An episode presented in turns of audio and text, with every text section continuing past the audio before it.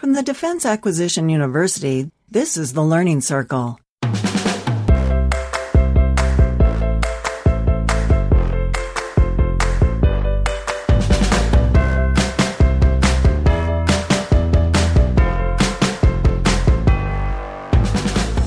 This is the Learning Circle. I'm Anthony Rotolo, and my guest today is Dr. Karl Kapp. Dr. Kapp is a professor at Bloomsburg University and an expert on interactive learning, games, and gamification. He may be best known these days for his work in the area of games. He's one of the leading lights on the subject. And he's the author of the books Gamification of Learning and Instruction, with the subtitle Game Based Methods and Strategies for Training and Education, and its companion book, The Gamification of Learning and Instruction Field Book. We're happy to have him with us on the Learning Circle today. Dr. Kapp, welcome. Thanks. It's great to be here. Thanks for having me. Thank you very, very much. So, lots of discussion of the role of games in learning today. It's a very hot topic. But some of us still want to know why. Why and how does it work? What are the theories behind the practice? And that's what I'd like to discuss with you today. So, first of all, let me ask you this Do games actually teach? Are they effective for learning? Uh, yeah, that's a great question. Uh, I get asked that a lot. And the answer, the short answer is yes. A well designed game can be very effective for teaching. What a game does, almost more than any other medium, is allow for high levels of interactivity. So when you design a game effectively, it engages the learner, it causes them to think through the content, it causes them to realize, hopefully, some things that they didn't realize before because of the constructs or the system of the game. Now, of course, there are games that are poorly designed, so they don't teach, but there's poorly designed classrooms and poorly designed lectures. So the answer is yes, games can teach, and they can teach very effectively. Right. So, assuming a thoughtfully designed game, it can be very, very effective. Yes. One of the theories, as we get into why they work, one of the theories that you discuss is scaffolding. Can you tell us what that is and how it relates to games? Uh huh. So, scaffolding is the concept that we help learners achieve the terminal learning objective by leveling them up step by step by step. So, scaffolding is where we provide just enough help so the learner can get the information and then understand the information, and then keep moving up toward our terminal objective. So games can scaffold really well because they often have levels built right in. Games also have things like help and lifelines, assistance. So all those elements can help the learner get to the terminal learning objective, which is really what we want from learning games. One of the things a lot of people lose sight of is that we're designing a learning game because we want a learning outcome. And oftentimes we want a performance outcome to go along with that learning outcome, and the game should lead to that outcome. And scaffolding is a really good way to take a novice person and move them up to becoming more competent through help. And then once they get to a certain level, you take the scaffolding away and they're kind of on their own, and that allows them to perform successfully on their own. And the game, what that does really nicely is allow you to perform in an environment where it's safe to fail. So when you play a game, if you play a digital game, for example, you often have three lives. So you know right away, oh, you know what? I can be a little risk taking because I've got two more lives left. And scaffolding, you know, you don't quite know, can I make that? Can I make that learning leap? And you try it in a game because you know you get to try over. So uh, scaffolding is a really helpful tool that can be designed into games and really lead to very positive learning outcomes. So, would it be fair to say that games let a user practice the content until they're good enough to progress to the next level? Yeah, I think that's a really good way to put it. It allows the learner to practice. And also, if it's well designed, it lets them replay that content in different ways.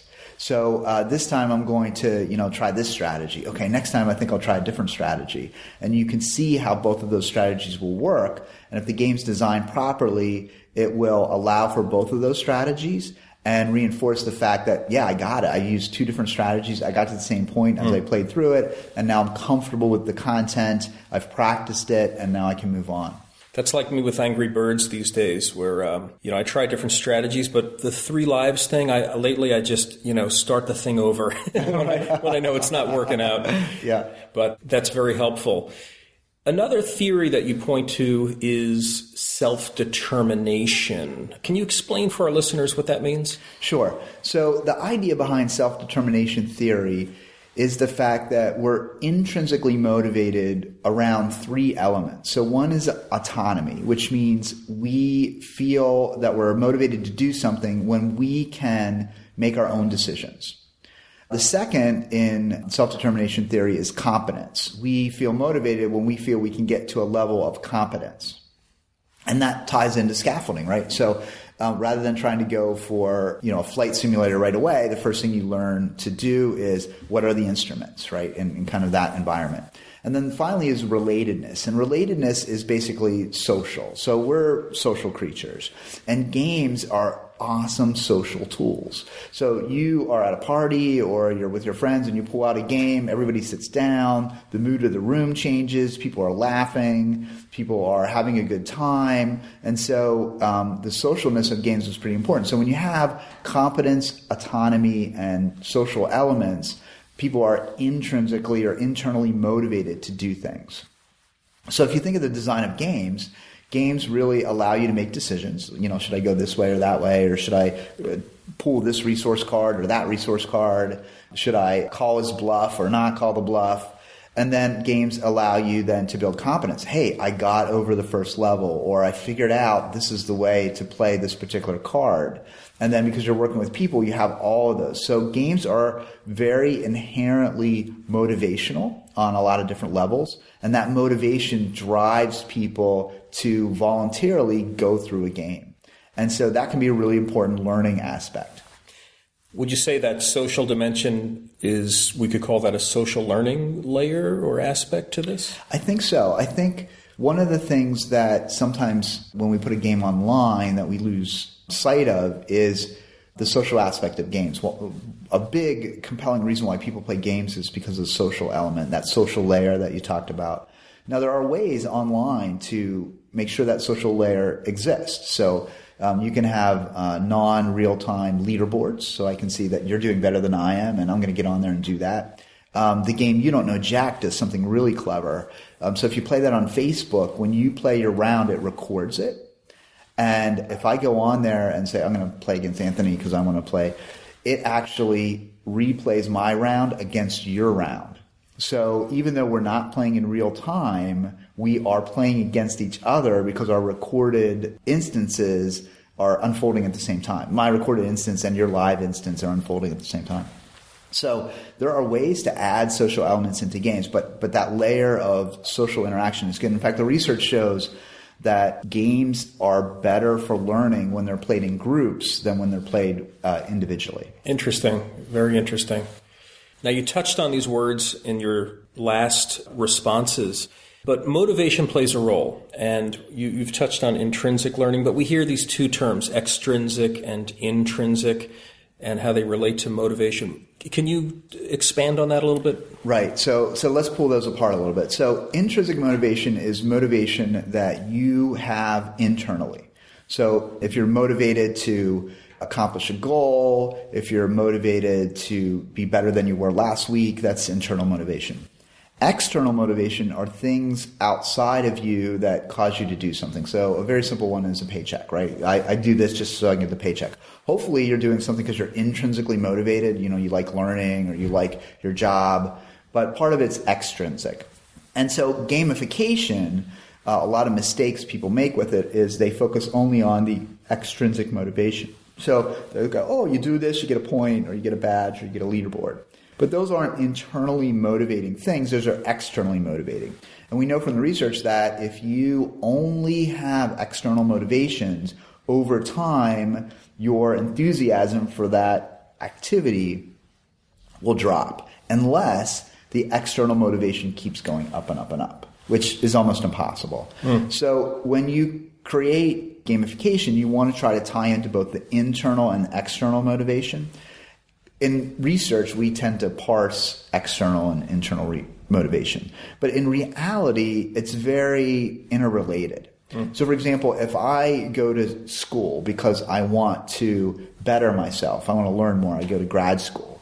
Well, that's internal motivation. But you know what? I'm also going to get a raise at the end of this. So that's external motivation. So which is driving you, you know, internal or external? Well, maybe it's a little bit of both. I want to see if I can learn this content. I'm interested in this content. So that's internal, ex, uh, intrinsic. But, you know, a nice paycheck, I want to get a new car, that's external. So I think the mistake that sometimes we make about games is that we think they're all one or the other. But we really should think about how do we combine the best elements to get the best results from internal and external motivation. That's very helpful. And I can see how those things are kind of intertwined. You know, you do something for the love of it, but there may be social expectations or whether it's the avoidance of embarrassment somehow right, or exactly. other other types of motivators. So that's very helpful the way you've deconstructed that. Now another theory that you've written about and spoken about is spaced retrieval and practice. What is that and why is it effective? Right. So those are two separate things but highly related. So the idea behind um, spaced practice is that you are given little pieces of content over time. And the, the interesting thing about this is that there's decades of research on the effectiveness of only learning a little bit at a time. However, most of our educational system has been in corporate and, and, and, K through 12, et cetera, has been cramming content. So for eight hours, I'm going to tell you all about, you know, instructional design or becoming a good salesperson or whatever. But that causes two problems. That's cramming information. One is learner fatigue. You just, you know, we've all been at a workshop at the end of the day, we're like, our head, you know, we're fried. You can't learn another thing. And um, preceding and succeeding information interfere with that learning. So if we could just get a little piece of information on a daily basis for five or 10 minutes, there's some research that shows up to eight years later, people recall that information. Mm. So it's really good for recalling information. It reinforces it. So that's space practice. Now combine that with something called space retrieval. So space retrieval basically says when you recall information, you're going to learn it more. You're going to be able to recall it more often by being quizzed on it than if you reread or if you re-listen to the information.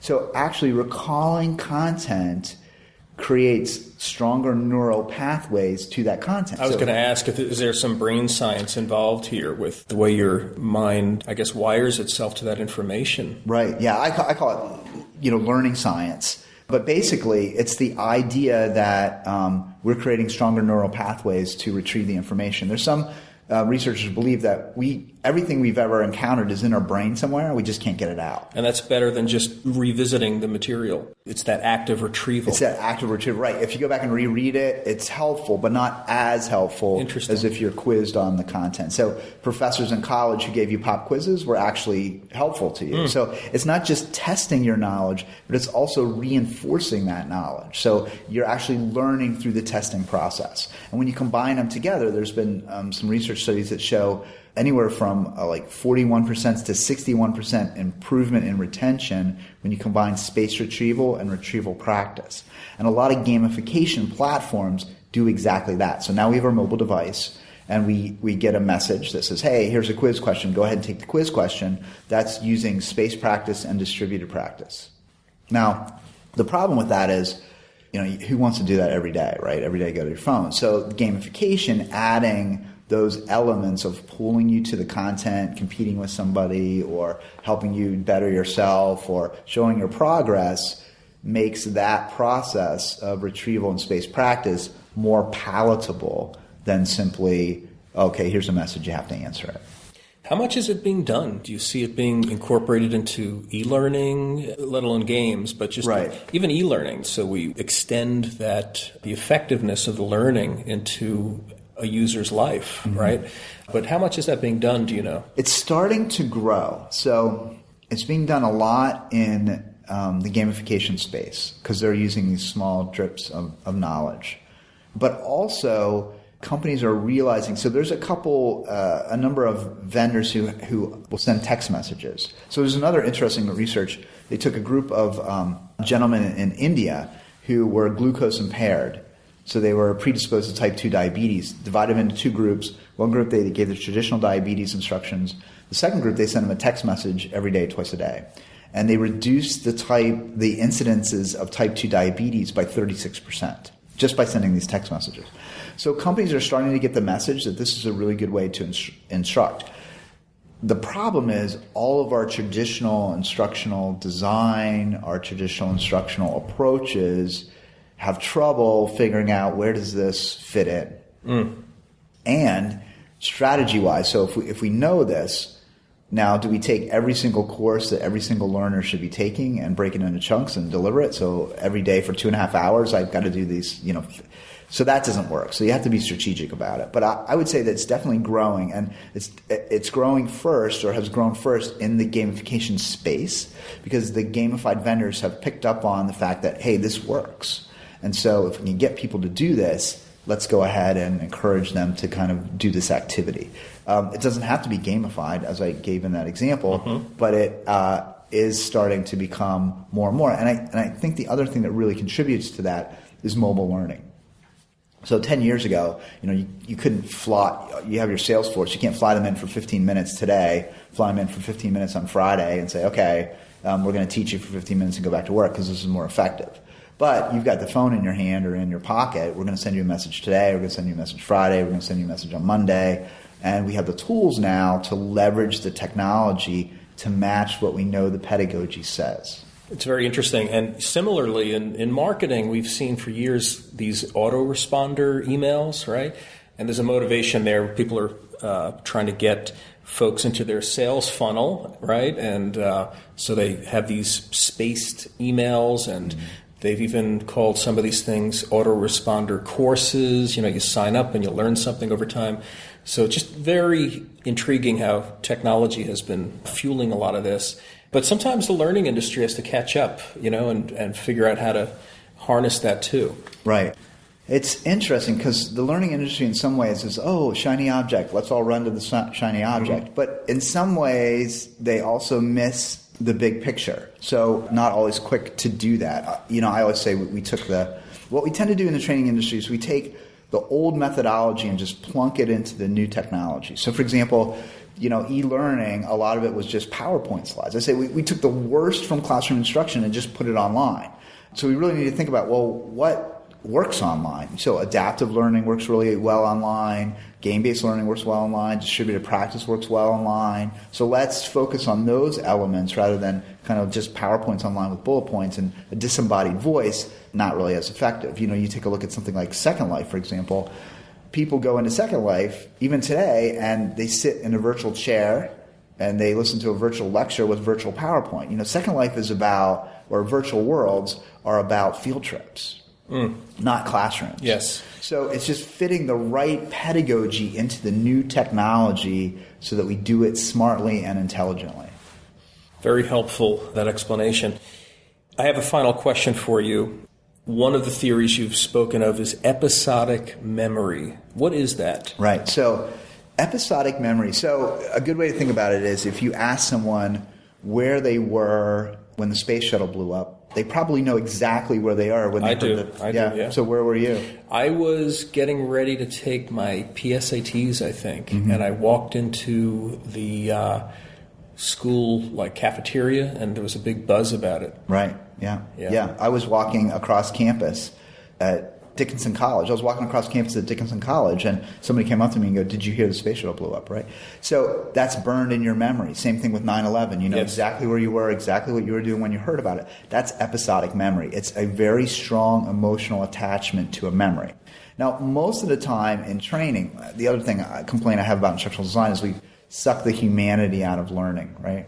So we've we've made it systemized, we've bullet pointed it, we've diced it and sliced it, and we've lost kind of the humanity. So the affective domain or, or the emotions is what episodic memory is about. So when you play a game and have fun, you're going to associate fun with that learning situation and you're going to recall it easier. Why? Because you're creating more pathways. Oh, now there's a fun pathway, not just a content pathway.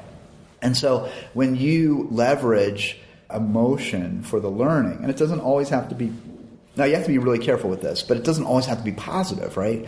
You can have a certain level of frustration and then go, oh, I got it. I mean, so I ask a lot of people sometimes, I said, think about your best learning experience and think back to when it was. And then I say, now, were you frustrated before you got it? like what was your emotion before? And a lot of people say, yeah, I struggled and struggled and struggled, and then I got it. I'll never forget the moment I got that. And that's really what episodic memory is about. Can we create experiences that are emotionally gratifying to the learner that they link it to it? So games are a good example. Now you have to be careful though. So when you have a game, you obviously have winners and you have people that don't win. We call them losers. The problem is sometimes you can get so emotionally invested in the game and the learning game that you shut down because you lost. So we have to be a little bit careful on how we design that. We have to help people get through that. We have to de-emphasize a little bit the winning, but we can create experiences, especially uh, collaborative game experiences. And the commercial games are like uh, Forbidden Island or Pandemic that allow you to have this really powerful, sometimes emotional team experience. You know, going collaborative experience through the game. So that's really kind of what episodic memory is about. Is it's tying emotions to the learning experience so that we're able to recall that learning experience a little bit more effectively. That's very powerful. That's a very helpful explanation. I want to thank you very much for coming on the show, Dr. Kapp. Appreciate your valuable time today. Oh, thanks for having me. This has been great.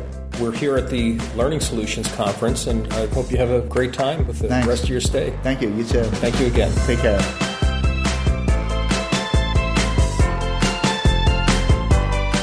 Thank you for listening.